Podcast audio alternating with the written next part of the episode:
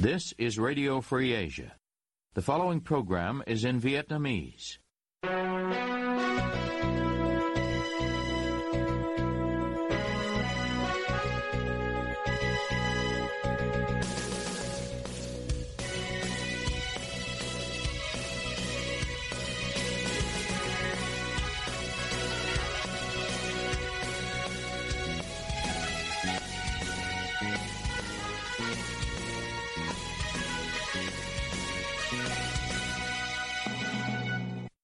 Đây là Đài Á Châu Tự Do, phát đi từ thủ đô Washington, D.C., Hoa Kỳ.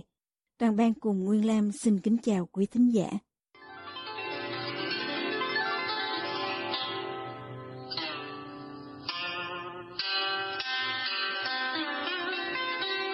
Kính mời quý vị theo dõi chương trình phát thanh tối ngày 13 tháng 3 năm 2023, đang được phát trực tiếp từ lúc 9 giờ giờ Việt Nam trên trang chủ Ban Tiếng Việt Đài Á Châu Tự Do.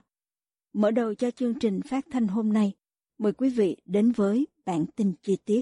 Hai luật sư Đặng Đình Mạnh và Đào Kim Lân tham gia bảo chữa trong vụ án Tịnh Thất Bồng Lai bị Công an tỉnh Long An gửi giấy triệu tập mục đích để làm việc về tin báo tội phạm của Cục An ninh mạng và Phòng chống tội phạm sử dụng công nghệ cao, Bộ Công an, rằng một số luật sư trợ giúp pháp lý cho Tịnh Thất Bồng Lai, tức Thiền Nam bên bờ vũ trụ, có dấu hiệu vi phạm điều 331 của Bộ luật hình sự dưới triệu tập của cơ quan cảnh sát điều tra gửi luật sư Đặng Đình Mạnh đề ngày 6 tháng 3 yêu cầu ông đến làm việc tại văn phòng của cơ quan này vào sáng ngày 21 tháng 3. Còn luật sư Đào Kim Lân nhận được văn bản tương tự đề ngày 8 tháng 3 và yêu cầu ông đến làm việc vào ngày 15 tháng 3. Nhiều mạng báo nhà nước như Tiền Phong và Pháp luật thành phố Hồ Chí Minh đưa tin về việc hai luật sư vừa nêu bị điều tra theo đơn tố cáo. Vào tháng 2 vừa qua, hai luật sư Đặng Đình Mạnh và Đào Kim Lân cùng nữ luật sư Ngô Thị Hoàng Anh nhận được thông báo của Công an tỉnh Long An về tin báo họ đã có hành vi phát tán lên không gian mạng các video, hình ảnh, lời nói, bài viết có dấu hiệu tội phạm về lợi dụng quyền tự do dân chủ, xâm phạm lợi ích nhà nước, quyền hợp pháp của tổ chức cá nhân.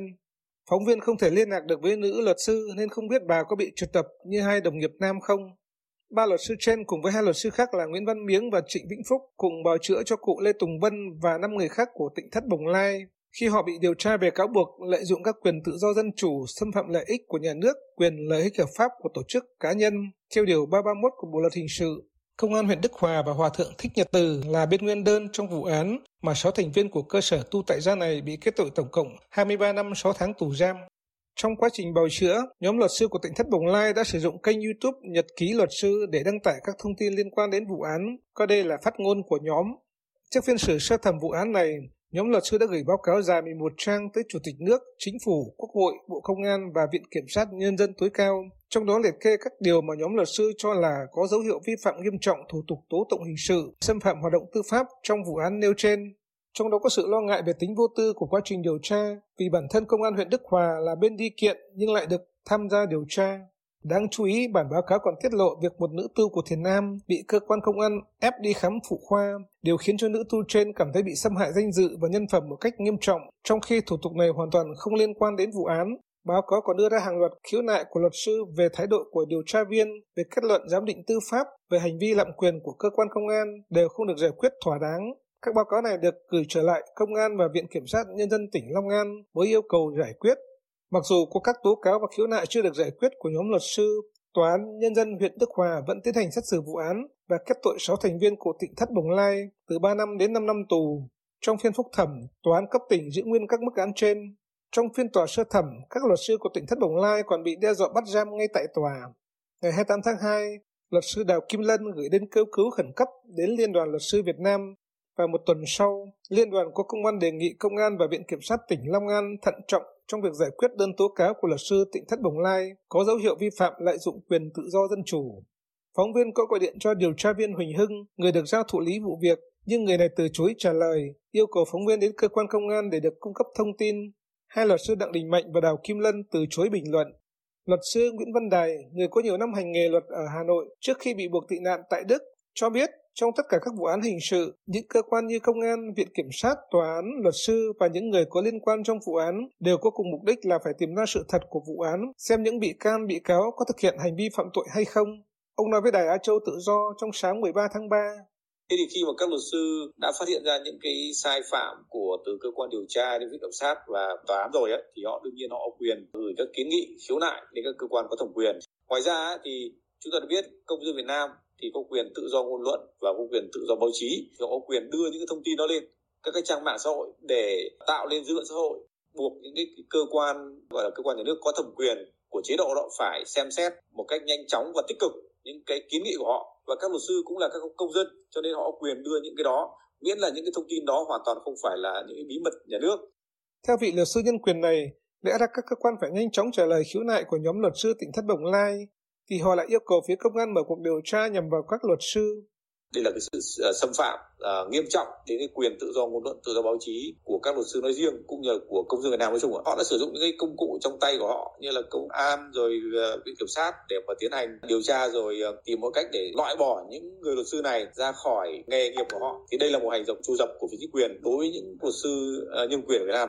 Luật sư Nguyễn Văn Đài khẳng định theo ông, nhóm năm luật sư đã ngăn chặn được âm mưu vu khống những người ở tỉnh Thất Bồng Lai tội loạn luân và lừa đảo, nên họ bị chính quyền Việt Nam căm ghét và tìm cách tức thể hành nghề của họ như trong trường hợp hai luật sư Võ An Đôn và Trần Vũ Hải trước đây, thậm chí đi xa hơn là bỏ tù họ. Cựu tù nhân lương tâm Hồ Đình Cương, người vừa mới được trả tự do và trở về nhà từ trại giam Xuân Lộc, tỉnh Đồng Nai, sau thời gian thi hành án 4 năm 6 tháng, cho biết việc điều trị y tế cho tù nhân ở trại giam này vô cùng tồi tệ. Ông Cương, thành viên thứ tư của nhóm hiến pháp mãn hạn tù, trở về nhà ở thành phố Hồ Chí Minh vào ngày 11 tháng 3. Ông nói với Đài Á Châu Tự Do trong sáng thứ hai 13 tháng 3 như sau. Mà khi đã bệnh ở trong đó rồi á, thì rất khó mà chữa trị. Vì nói trong bác sĩ ở trong trại giam đó thì nó không có cái thuốc gì để đặc trị những cái bệnh hết. Điển hình là giống như vừa rồi là anh Phạm Chí Dũng. Anh bị ói ra máu, không được đưa đi bệnh viện bởi khám chữa trị chỉ qua bệnh xá rồi cho thuốc giảm đau thuốc cầm máu thời gian rồi anh về. Cũng chỉ uh, nhai thuốc lá để cho đỡ bệnh thôi. Ông cho biết nhiều tù nhân bị đau răng nhưng không được chữa trị gì hết. Anh em phải lấy que để tự chọc và phá hủy răng của mình. Ông cương người bị bắt vào đầu tháng 9 năm 2018 với cáo buộc gây rối an ninh theo điều 118 của Bộ luật hình sự cùng với bảy thành viên khác của nhóm hiến pháp cho biết thêm cuộc sống trong trại giam Xuân Lộc rất khổ cực. Ba tù nhân chính trị bị giam trong một phòng có kích thước 3,5 x 7 mét. Phòng nhỏ hơn thì giam hai người. Họ chỉ được đi lại trong phòng giam này và một khoảng sân bé ở mỗi buồng giam. Chỉ những người nhận tội mới được đi ra khu vực rộng trong khu giam giữ tù chính trị, nơi họ có thể tập thể dục hay trồng rau để cải thiện cuộc sống, ông Cương cho biết. Theo quy định về giam giữ tù nhân, tù nhân được quyền cấp giấy bút để học tập. Tuy nhiên, thực tế trại giam Xuân Lộc không thực hiện, ông bổ sung. Ông và nhiều anh em tù chính trị đã đấu tranh đòi trại giam cải thiện điều kiện giam giữ, nhưng cho đến nay trại giam không thay đổi gì, ông Cương nói với phóng viên. Phóng viên gọi nhiều lần vào số điện thoại của trại giam Xuân Lộc để kiểm chứng thông tin mà ông Cương cung cấp, nhưng không có ai nghe máy. Trong hai năm qua, có bốn thành viên của nhóm hiến pháp đã mãn hạn tù. Trước ông Cương có hai ông, Đỗ Thế Hóa và Trần Thanh Phương và bà Đoàn Thị Hồng. Bốn thành viên vẫn còn đang ở trong tù là hai bà Hoàng Thị Thu Vang và Nguyễn Thị Ngọc Hạnh và hai ông Ngô Văn Dũng và Lê Quý Lộc.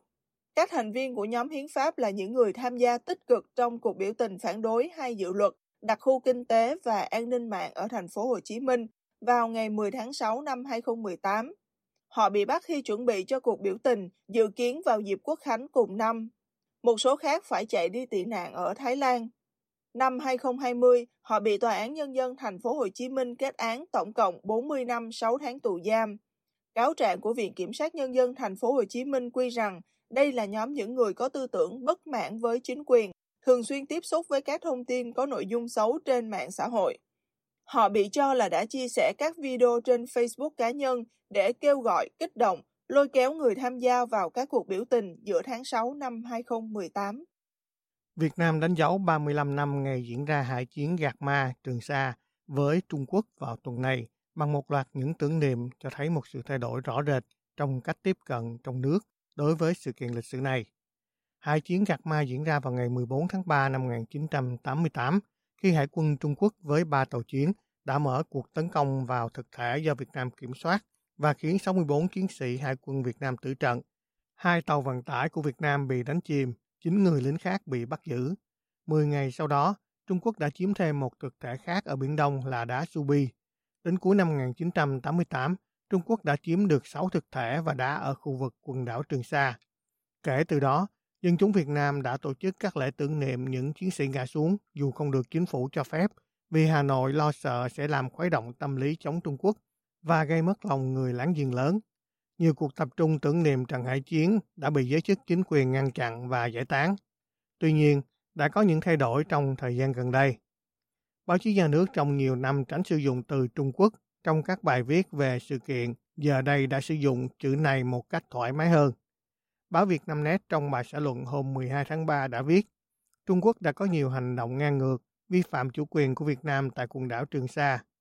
Trong cùng ngày, một lễ tưởng niệm lớn đã được tổ chức ở thành phố Đà Nẵng, một trong những cảng biển quan trọng của Việt Nam. Trang tin của Đài Tiếng Nói Việt Nam VOV cũng dành trang chính để viết về lễ tưởng niệm. Mặc dù vậy, các quan chức chính phủ và quân đội vẫn cảnh báo mọi người phải bình tĩnh, không để tình cảm lấn át những toan tính chiến lược. Một sĩ quan Hải quân Việt Nam nói với Đại Châu Tự Do trong điều kiện giấu tên rằng, mọi người cần phải tỉnh táo trong việc đối xử với Trung Quốc và mục tiêu chính là đạt được Bộ Quy tắc về ứng xử trên Biển Đông COC và điều này hiện vẫn còn xa vời.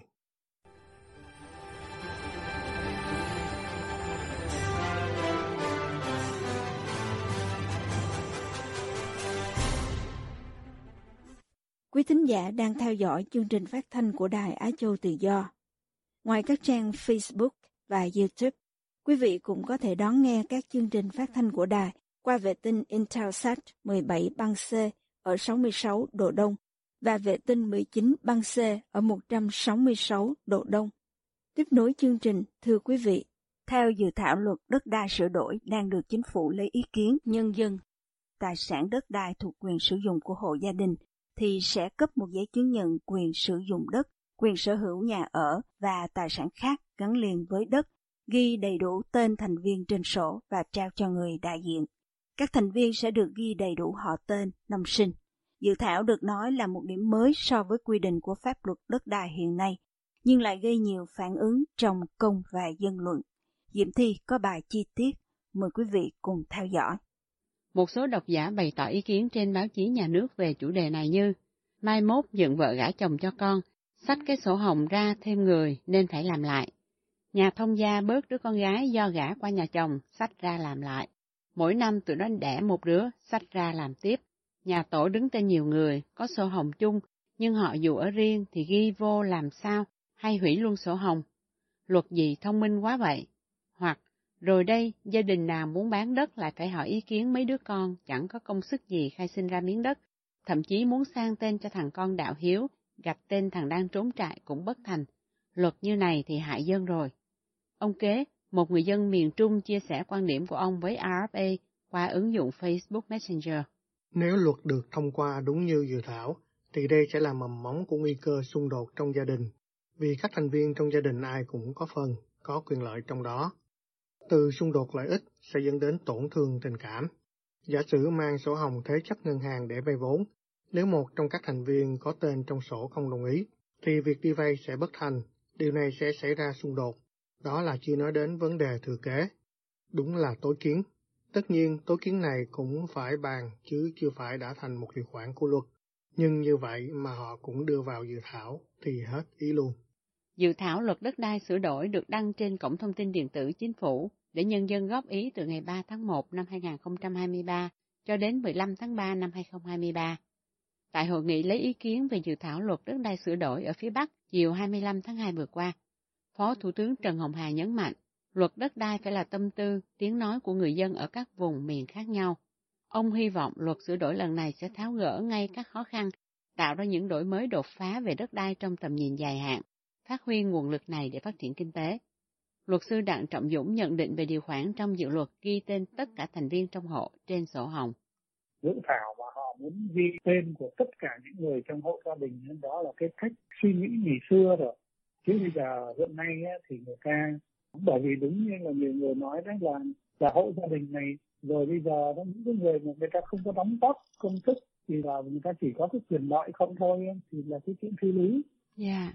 Do đó, đó là tôi nghĩ rằng là những cái người nào mà muốn ghi tên trong hộ gia đình thì phải có một cái điều gì chứng minh rằng là họ có quyền lợi và nghĩa vụ trong cái hộ đó. Chứ bây giờ mà chỉ ghi một cách thô thiển là ghi đầy đủ kể cả những người mới sinh ra là cái chuyện vô lý vô cùng. Nên chăng là phải ghi những cái người nào mà có nghĩa vụ có công sức đóng góp vào trong cái, cái tài sản đó một cách cụ thể. Chứ nếu mà muốn đưa họ một cách máy móc như là cái ý đồ của cái người mà thảo ra cái văn bản này thì tôi nghĩ là không nên. Năm 2017, Bộ Tài nguyên và Môi trường ban hành thông tư số 33 quy định trên sổ hồng sẽ ghi tên của chủ hộ và các thành viên trong gia đình. Thế nhưng một tháng sau đó, Bộ này lại ban hành thông tư số 53 ngưng hiệu lực quy định về việc ghi tên thành viên hộ gia đình sử dụng đất trên sổ hồng theo thông tư 33 trước đó. Còn với dự thảo mới, ghi tên tất cả các thành viên trong hộ gia đình vào sổ hồng, theo giáo sư Đặng Hùng Võ, nguyên Bộ trưởng Bộ Tài nguyên và Môi trường, vẫn có khuyết điểm. Nó là dự thảo nhưng mà chắc là nó cũng sẽ là chính thức đấy. Yeah. Bởi dạ. vì ờ, ý của nó là cũng muốn để cho mọi thứ nó chặt chẽ.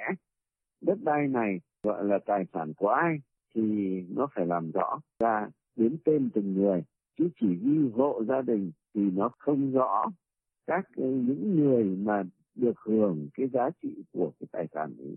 À, về mặt luật pháp thì đúng là có lợi, tức là tài sản của ai thì ghi đúng tên người ấy, tài sản của cả hộ gia đình, thì như vậy phải ghi tên các con, và phải ghi là bởi vì không biết tin là hộ gia đình là gồm có những ai. Đấy, bởi vì là con có thể, có đứa là nó đóng góp vào cái việc tạo lập ra cái cái tài sản này, nhưng mà có đứa nó sinh sau khi được cấp giấy, thì nó không có đóng góp gì cả. Thì tất nhiên là chỉ có một cái điều, nó nó có cái khuyết điểm, tức là sợ rằng các địa phương không hiểu đúng như vậy là phải tìm cách giải thích trong cái quá trình thực thi pháp luật để không thực thi sai. Một số chuyên gia trong lĩnh vực đất đai và cả người dân mà chúng tôi trò chuyện, tìm hiểu đều cho rằng điều cần thiết khi sửa luật đất đai là phải xóa bỏ nội dung điều 5 của luật đất đai năm 2003, tức đất đai thuộc sở hữu toàn dân do nhà nước đại diện chủ sở hữu và quản lý. Họ cho rằng, với tư cách là đại diện chủ sở hữu toàn dân về đất đai, nhà nước có toàn quyền trong việc chiếm hữu, sử dụng và định đoạt đất đai. Pháp luật không cho phép tồn tại bất cứ hình thức sở hữu nào khác ngoài hình thức sở hữu toàn dân về đất đai do nhà nước là người đại diện. Và nếu duy trì chính sách này, thì người dân chỉ được quyền sử dụng đất mà không được quyền sở hữu mảnh đất mình bỏ tiền ra mua, được thừa kế hay được tặng. Về mặt này, giáo sư Đặng Hùng Võ từng thừa nhận với RFA rằng chính sách đất đai hiện nay của Việt Nam tạo ra những nỗi đau cũng như những cơ hội vơ vét lợi ích của xã hội mà không ai có thể kiểm soát nổi. Tuy vậy, nhà nước cũng không thể thay đổi chính sách đó.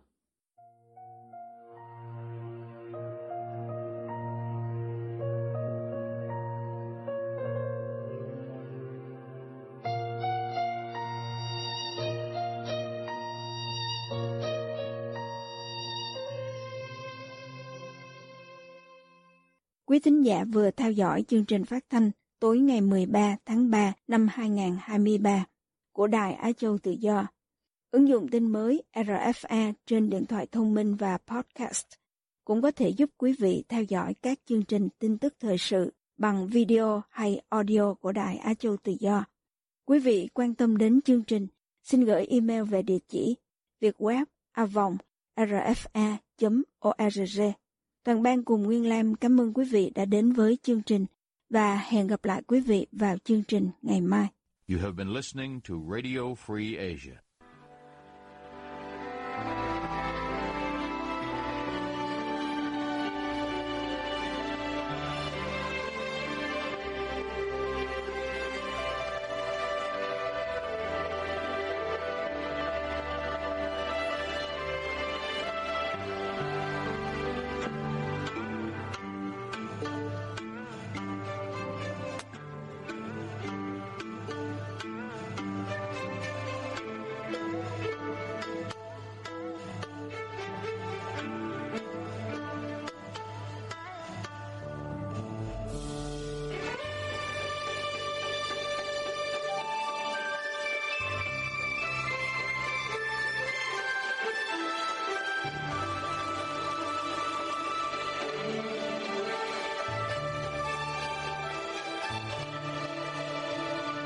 This is Radio Free Asia, Vietnamese service.